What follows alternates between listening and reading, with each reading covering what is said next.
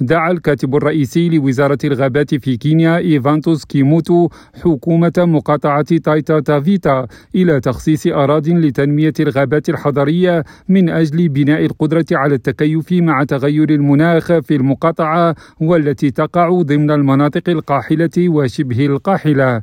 وقال المسؤول الحكومي إن الوزارة أدرجت تايتا تافيتا ضمن المقاطعات المستهدفة للمشروع التجريبي لتحسين سبل العيش من خلال خلق فرص العمل، مشيدا بالتعاون بين الوزارة والشركاء الآخرين في إنشاء مؤسسات قائمة على الطبيعة.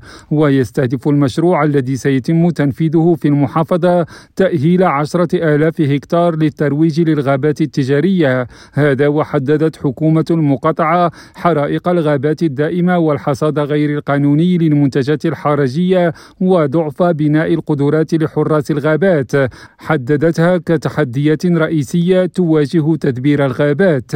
حكيم ناظر، راديو نيروبي.